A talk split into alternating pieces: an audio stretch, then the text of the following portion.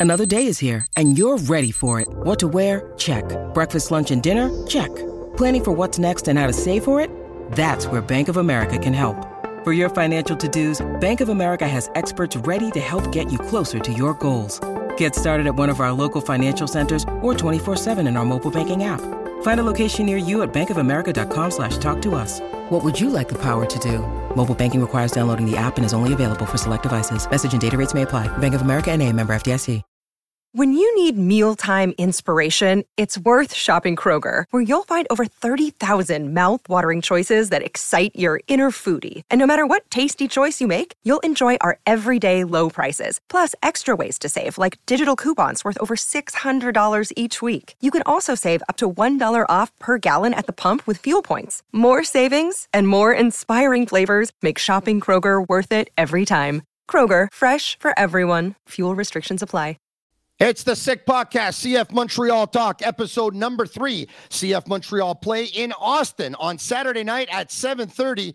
Injuries are starting to add up for the team. One player is likely going to play out of position. Why one center back over another? The decision not to enter the MLS Next Pro is really starting to hurt the club, especially in the last couple of weeks. And what will be the starting 11 this weekend? We discuss on the Sick Podcast, CF Montreal Talk. I'm Marinaro. Joining me, Filosa and De Falco, right here.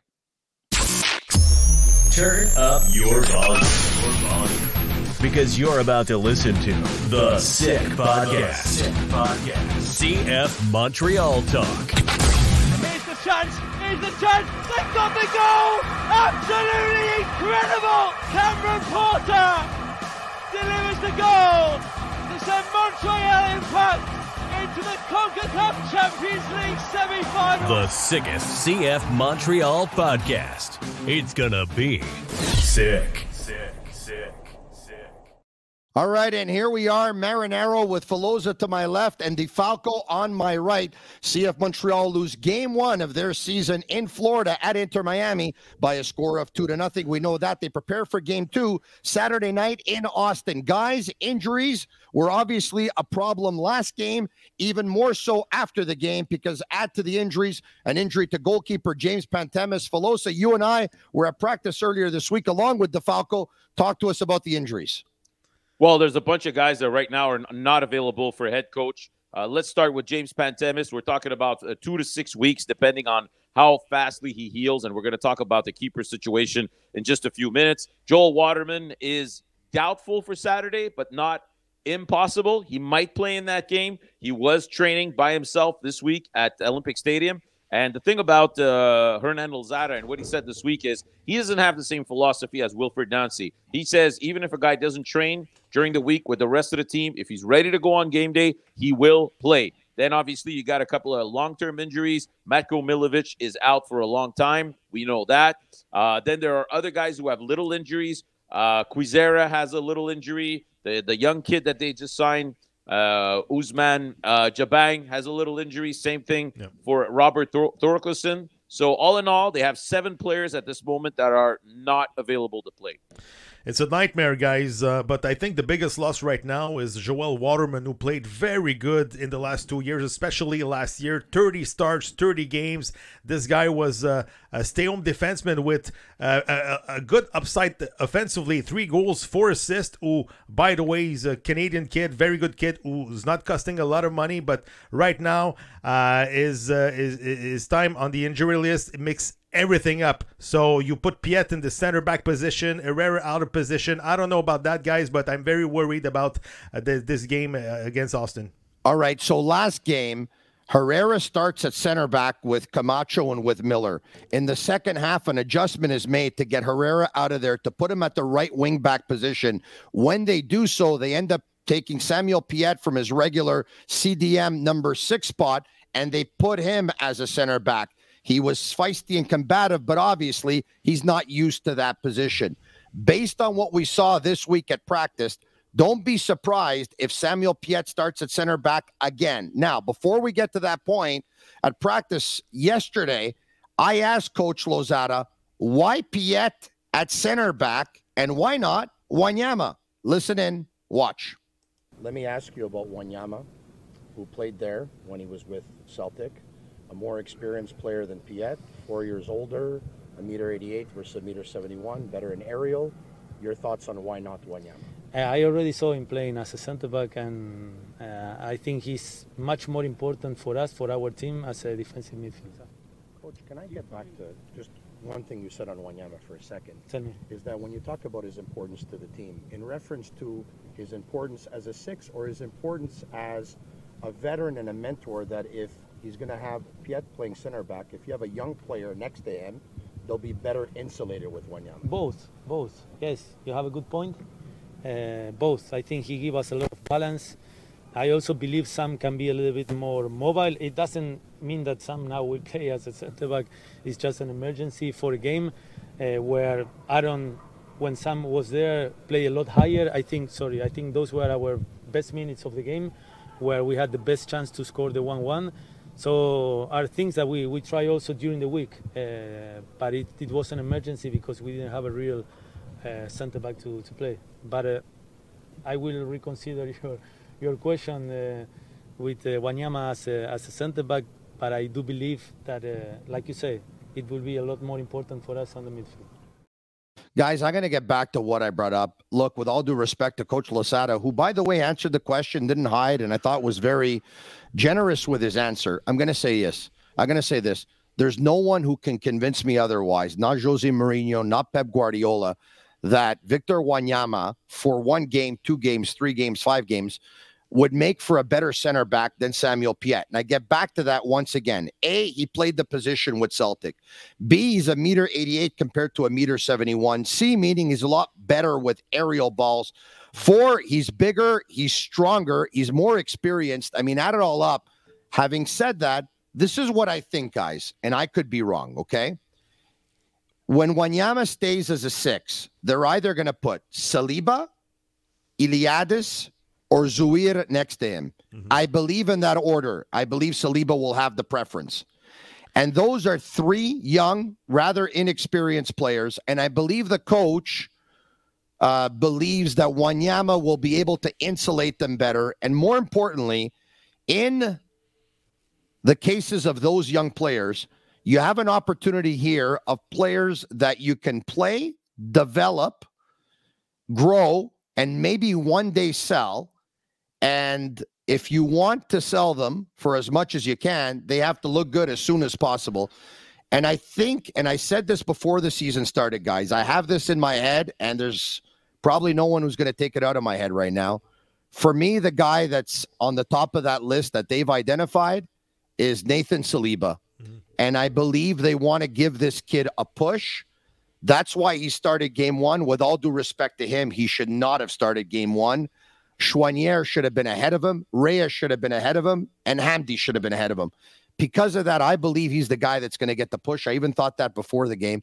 This is where I, guys, I'm not saying they're they're doing this to make Saliba look better. Uh, obviously, the coach thinks he has a better chance to win the game.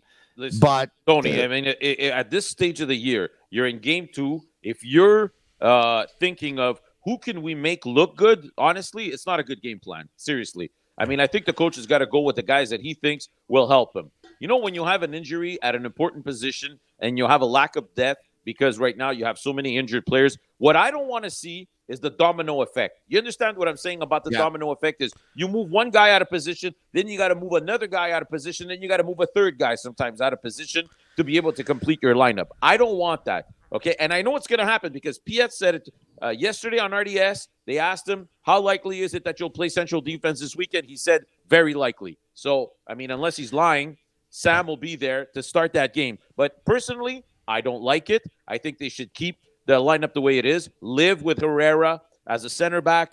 Give his Agbro Guillard another start, and please just keep guys in their own roles. Keep Wanyama where he is. Keep Piette where he is. Start Rea, and you'll have most of the players on the field playing their real and own position. They'll be in the right chairs. That's just my opinion. Guys, I'm not convinced about Samuel Piette as a defender, especially his height. We know that the MLS is a very physical uh, league. Who's going to win those aerial battles? I'm not convinced about that. I would put, well, uh, Herrera, uh, not Herrera, same thing as the, the, same lineup as last week, or you put Wanyama as, uh, as, as center back and you move Herrera as a wing. I don't have a problem with that, but I don't think it's a good idea, guys. Uh, I know that Losada likes Wanyama, and I, I, know the experts of the MLS, they love Wanyama as a number six, probably one of the best three uh, D mid in this league. At the same time, he brings some poise, he brings some energy. He's a second coach out there, uh, and uh, he wants to dictate the tempo of the game. But I don't think Sam Piette as a defender is a great idea, guys. Okay, so let's put the cards on the table. This sporting director and his assistant have done amazing work. Unfortunately, you can't get everything done in one off season, and there's one or two areas that they weren't able to shore up, and it's really hurt them. Which one is it? Left back, guys. If they would have brought in a left back, Kamal Miller plays central defense with Camacho, and Herrera plays right back, and the problem is solved. And if it's not Herrera, it's Zachary Brault-Guillard. The fact they don't have a left back has really hurt them with Campbell being hurt, with Waterman being hurt, and with Thorkelson being hurt. It's really, really hurt them. And, and, and now we're going to talk about the MLS Next Pro guys. Here's the thing the organization has told us over the past couple of years that they're okay, that they're the only team that doesn't have and that, you know that they're not in the MLS Next Pro, that they're okay with it. But here's the deal, guys.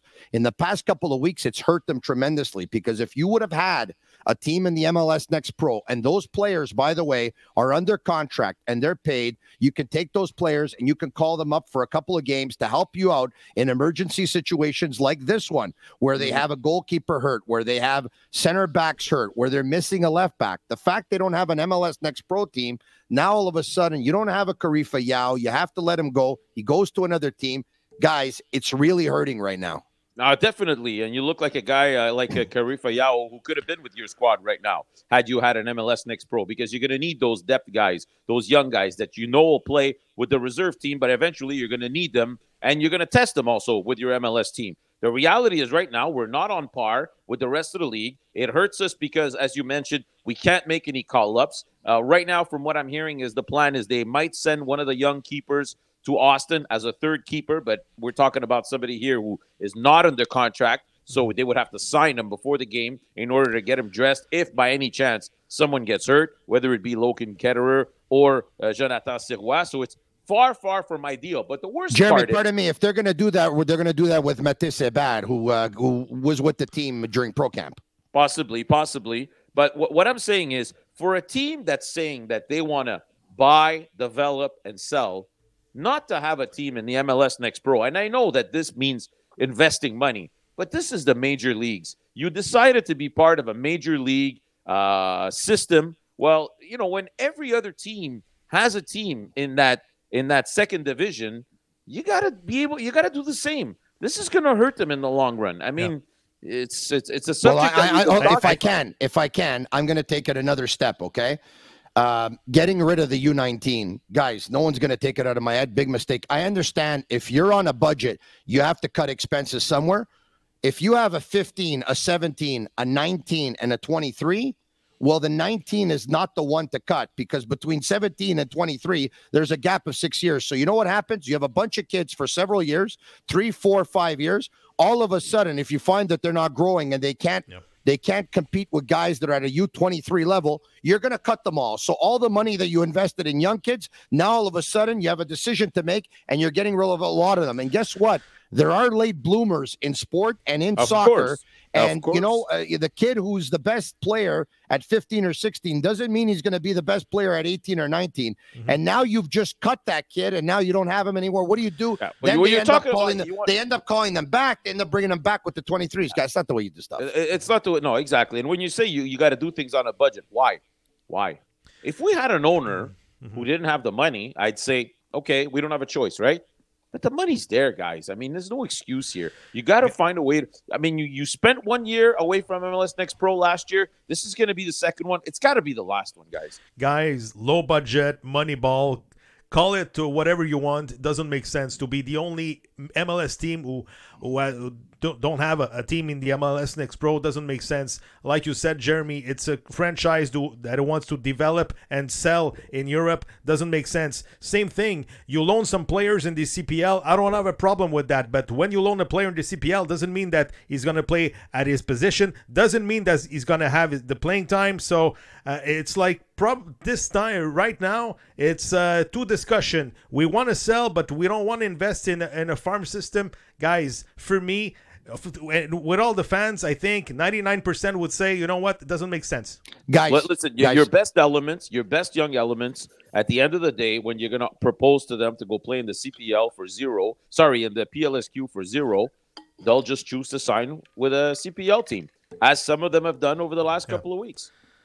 Well, I mean, if you're choosing to sign with a CPL team, it's probably because uh, you don't have the caliber to play with the MLS. No, but that's fine.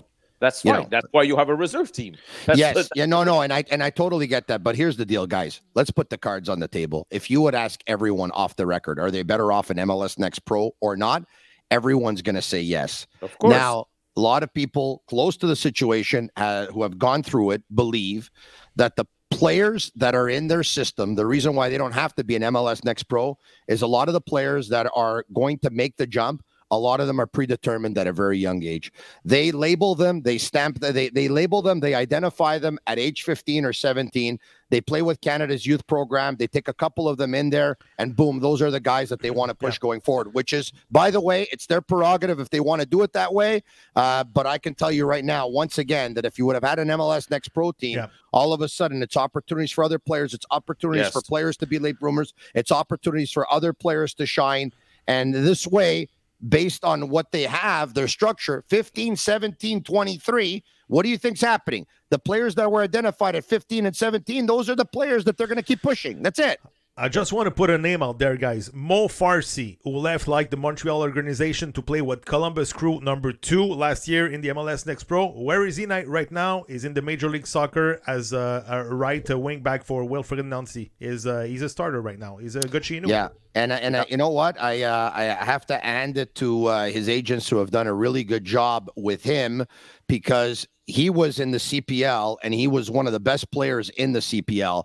And they made the decision to bring him to MLS Next Pro, Columbus Crew.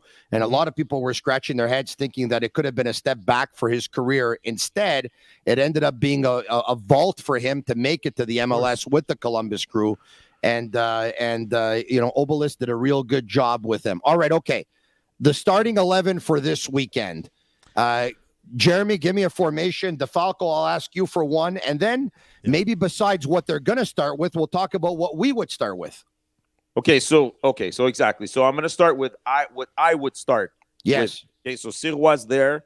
Lastly, we don't have a choice. He's going to be on the left hand side. Uh, obviously, I have Miller, Camacho. Then I would start Herrera and Zach Brault-Guillard. Uh, I would continue with Piette and um, Wanyama in the middle of the park with Sean Rea in front of them, and I would start Kyoto and Mason Toy. That would be my lineup, but I know that's not going to be the lineup for this Saturday. Yeah. Me too. I think it's going to be like uh, Piette, center back, Herrera on the right side. Wanyama controls the midfield with two number 10s. Choinière and Sean Rea. I think Sean Rea is due to have a good game, and uh, he, I think he proved it in the last half hour, last game, that he has uh, he has the poise to play in the MLS. And one striker only uh, with Romell Quioto, and I expect a good, I expect a good game from uh, Jonathan Sirois, who didn't look a lot of impressed in the last game. You know, he didn't look uh, uh, nervous. Uh, I think he looked like a veteran out there. He's only 21 years old, but uh, as we say, as we said in the last podcast, he played like 45 games in the CPL in the last two seasons. Is look, looking good out there. So very, I, I'm happy for Joe Sirois. All right. So I would go with a four-two-three-one. Oh. I'd have Brault-Guillard and Herrera as my fullbacks. And I'm, by the way, I know that they're both right backs more than they are left backs, but I'd go with both of them as my fullbacks. I'd go with Kamal Miller and uh, Camacho as my center backs. I would go with Piette and Wanyama in front of the back line. And then with the three other players, you can go with Sean Rea on one wing. Uh, you can go with Quioto. You can go with uh, you can go with uh, Choinière if you wanted to on the other wing. Uh, and and I would go with Chinonso Offor up top. You can Oh. also you can also go with Sunusi instead of Choinière, and I'd go with Chinonso Offor on top with Quioto right behind them. That's what I would do. Me, Yeah. Marinaro. They're not going to do that, guys. No. They Their haven't practiced the 4 2 3, 3 1 in a long time, Tony. Correct. Their formation of preference at one point they used to be a 4-2-3-1 and they changed. And they went to a 3-4-2-1 and that's why if you take a look at this year so far, it doesn't have Losada's uh, fingerprints all over it. It's a continuation of what was done a year ago and what was done a year ago was not the way Wilfried Nancy wanted to play. It was the way Olivier Renard wanted the playing philosophy of this team to be. It's been clear by the organization that they decide how the team is going to play. That and is when, correct. Yeah. And when Losada came in, he was told, "This is the way we want to play," uh, and they, they've been practicing like that all throughout camp. Yes, they switched it up a little bit during some of the games that they played behind closed doors, but I don't think they're going in four because you know what? They would have done it last week if they were going to do it. And Yikes. clearly, they want to keep that same pattern, so I don't see them changing formations. We heard that Losada is an offensive minded coach. I just want to see more verticality against Austin this weekend. That's why I dress personally Choinière and Rea, who brings a lot of speed in the, the midfield, and Quioto up front, only one striker.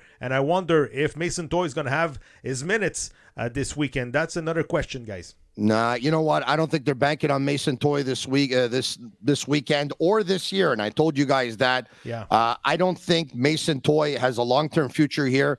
And uh, Why is Re- that? Let- But Tony, just take a Tony, second to talk if you want to trade him, Yeah. he's going to need he's going to need right some now. numbers out there. I, I that that I understand, but the fact that you can just see things coming from a mile away, you can just tell that in their opinion, Sunusi, Ibrahim, and Chinonso Offor have already supplanted Mason Toye. Guys, whether we be, you believe it or not, we believe it or not, I think the optics are there. It- It's in front of us.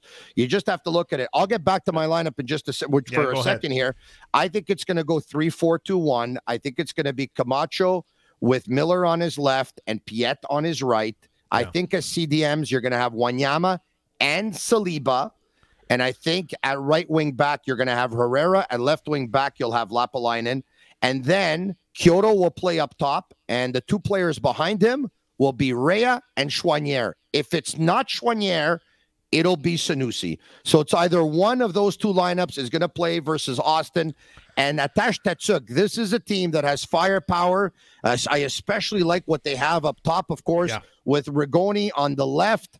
Uh, they have uh, F- Fagundes on the right, and they got Driussi in behind Zardes. Driussi scored last week. This guy's an MVP player.